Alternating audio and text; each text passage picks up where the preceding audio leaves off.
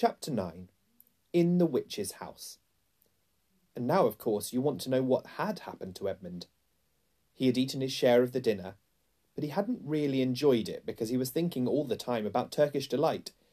And there's nothing that spoils the taste of good ordinary food half so much as the memory of bad magic food. And he had heard the conversation and hadn't enjoyed it much either because he kept on thinking that the others were taking no notice of him and trying to give him the cold shoulder. They weren't, but he imagined it. And then he had listened until Mr. Beaver told them about Aslan, and until he heard the whole arrangement for meeting Aslan at the stone table. It was then that he had begun to, very quietly, edge himself under the curtain which hung over the door. For the mention of Aslan gave him a mysterious and horrible feeling, just as it gave the others a mysterious and lovely feeling.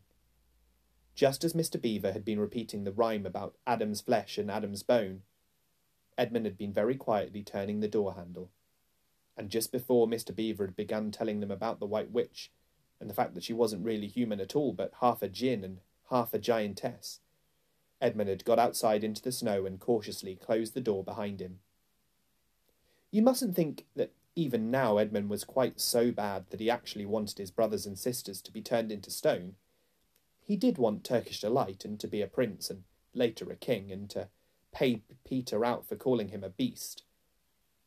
As for what the witch would do with the others, he didn't want her to be particularly nice to them. Certainly not to put them on the same level as himself, but he managed to believe, or to pretend he believed, that she wouldn't do anything very bad to them. Because, he said to himself, all these people who say nasty things about her are her enemies, and probably half of it isn't true. She was jolly nice to me anyway, much nicer than they are. I expect she is the rightful queen, really. Anyway, she'll be better than that awful Aslan. At least, that was the excuse he made in his own mind for what he was doing. It wasn't a very good excuse, however, for deep down inside him he really knew that the White Witch was bad and cruel. The first thing he realised when he got outside and found the snow falling all around him was that he had left his coat behind in the beaver's house, and of course there was no chance of getting back going back to get it now. The next thing he realised was that the daylight was almost gone, for it had been nearly three o'clock when they sat down to dinner, and the winter days were short. He hadn't reckoned on this, but he had to make the best of it, so he turned up his collar and shuffled across the top of the dam. Luckily, it wasn't so slippery since the snow had fallen, to the far side of the river. It was pretty bad when he reached the far side. It was growing darker every minute, and what with that and the snowflakes swirling all around him, he could hardly see three feet ahead. And then, too, there was no road. He kept slipping into deep drifts of snow and skidding on frozen puddles and tripping over fallen tree trunks and sliding down steep banks and barking his shins against rocks till he was wet and cold and bruised all over. The silence and loneliness were dreadful. In fact, I think he might have given up the whole plan and gone back and owned up and made friends with the others. If he hadn't happened to say to himself, when I'm king of Narnia, the first thing I shall do will be make some decent roads. And of course, that set him off thinking about being a king and all the other things he would do, and this cheered him up a good deal. He had just settled in his mind what sort of palace he would have, and how many cars, and all about his private cinema, and where the principal railways would run, and what laws he would make against beavers and dams, and was putting the finishing touches to some schemes for keeping Peter in his place, when the weather changed. First the snow stopped, then a wind sprang up, and it became freezing cold. Finally the clouds rolled away and the moon came out. It was a full moon, and shining on all that snow it made everything almost as bright as day, only the shadows were rather confusing. He would never have found his way if the moon hadn't come out by the time he got to the other river. As you remember, he had seen, when they first arrived at the Beavers, a smaller river flowing into the great one lower down. He now reached this and turned to follow it up, but the little valley down which it came was much steeper and rockier than the one that he had just left, and much overgrown with bushes, so that he could not have managed it in all the dark. Even as it was, he got wet through, for he had to stoop under branches, and great loads of snow came sliding off onto his back. And every time this happened, he thought more and more how he hated Peter, just as if all this had been Peter's fault. But at last he came to a part where it was more level and the valley opened up. and there on the other side of the river, quite close to him, in the middle of a little plain between two hills, he saw what must be the White Witch's house. And the moon was shining brighter than ever. The house was really a small castle. It seemed to be all towers, little towers with long pointed spires on them, sharp as needles. They looked like huge dunces' caps or sorcerers' caps, and they shone in the moonlight, and their long shadows looked strange on the snow. Edmund began to be afraid of the house. But it was too late to think of turning back now. He crossed the river on the ice and walked up to the house. There was nothing stirring, not the slightest sound anywhere. Even his own feet made no noise on the deep, newly fallen snow. He walked on and on, past corner after corner of the house, and past turret after turret, to find the door. He had to go right round to the far side before he found it. It was a huge arch, but the great iron gate stood wide open. Edmund crept up to the arch and looked inside into the courtyard, and there he saw a sight that nearly made his heart stop beating. Just inside the gate, with the moonlight shining on it, stood an enormous lion crouched as if it was ready to spring, and Edmund stood in the shadow of the arch, afraid to go on and afraid to go back, with his knees knocking together. He stood there so long that his teeth would have been chattering with cold, even if they hadn't been chattering with fear. How long this really lasted, I, I don't know, but it seemed to Edmund to last for hours. Then at last he began to wonder why the lion was standing so still, for it hadn't moved one inch since he first set eyes on it. Edmund now ventured a little nearer, still keeping in the shadow of the arch as much as he could. He now saw from the way the lion was standing that it couldn't have been looking him at him at all. But supposing it turns its head, thought Edmund. In fact, it was staring at something else, namely a little dwarf who stood with his back to it about four feet away. Aha, thought Edmund. When it springs at that dwarf, that will be my chance to escape. But the lion never moved. Nor did the dwarf. And now at last Edmund remembered what the others had said about the White Witch turning people into stone. Perhaps this was only a stone lion.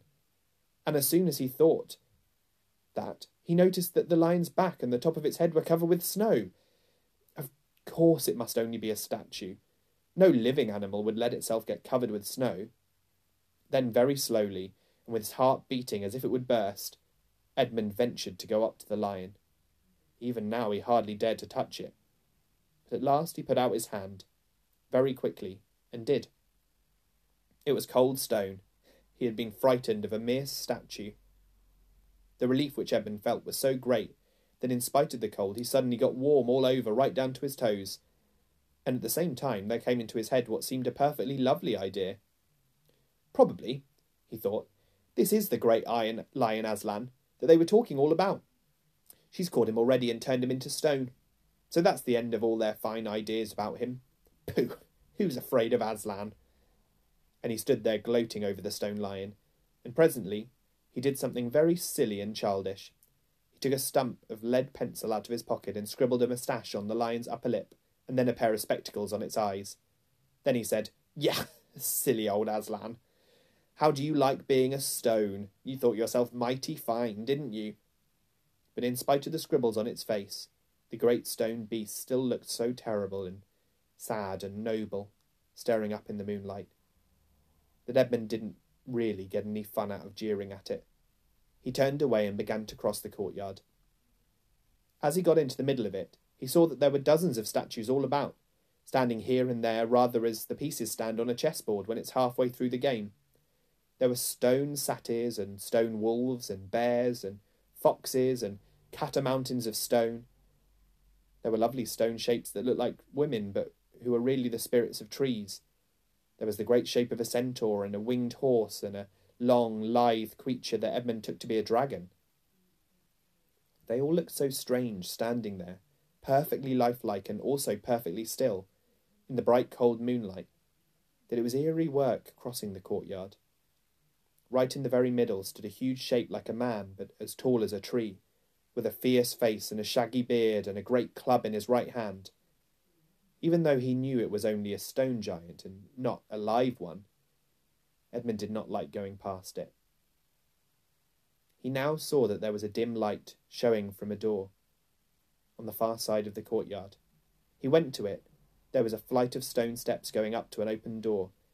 Edmund went up to them. Across the threshold lay a great wolf. It's all right. It's, it's all right, he kept saying to himself.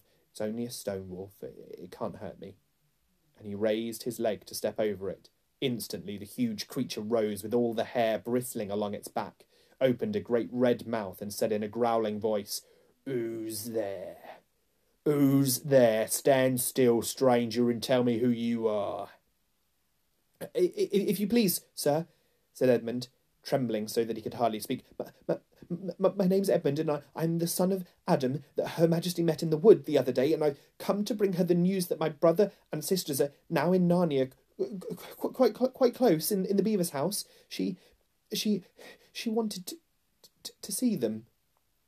I will tell Her Majesty, said the wolf. Meanwhile, stand still on the threshold as you value your life. Then it vanished into the house. Edmund stood and waited, his fingers aching with cold and his heart pounding in his chest.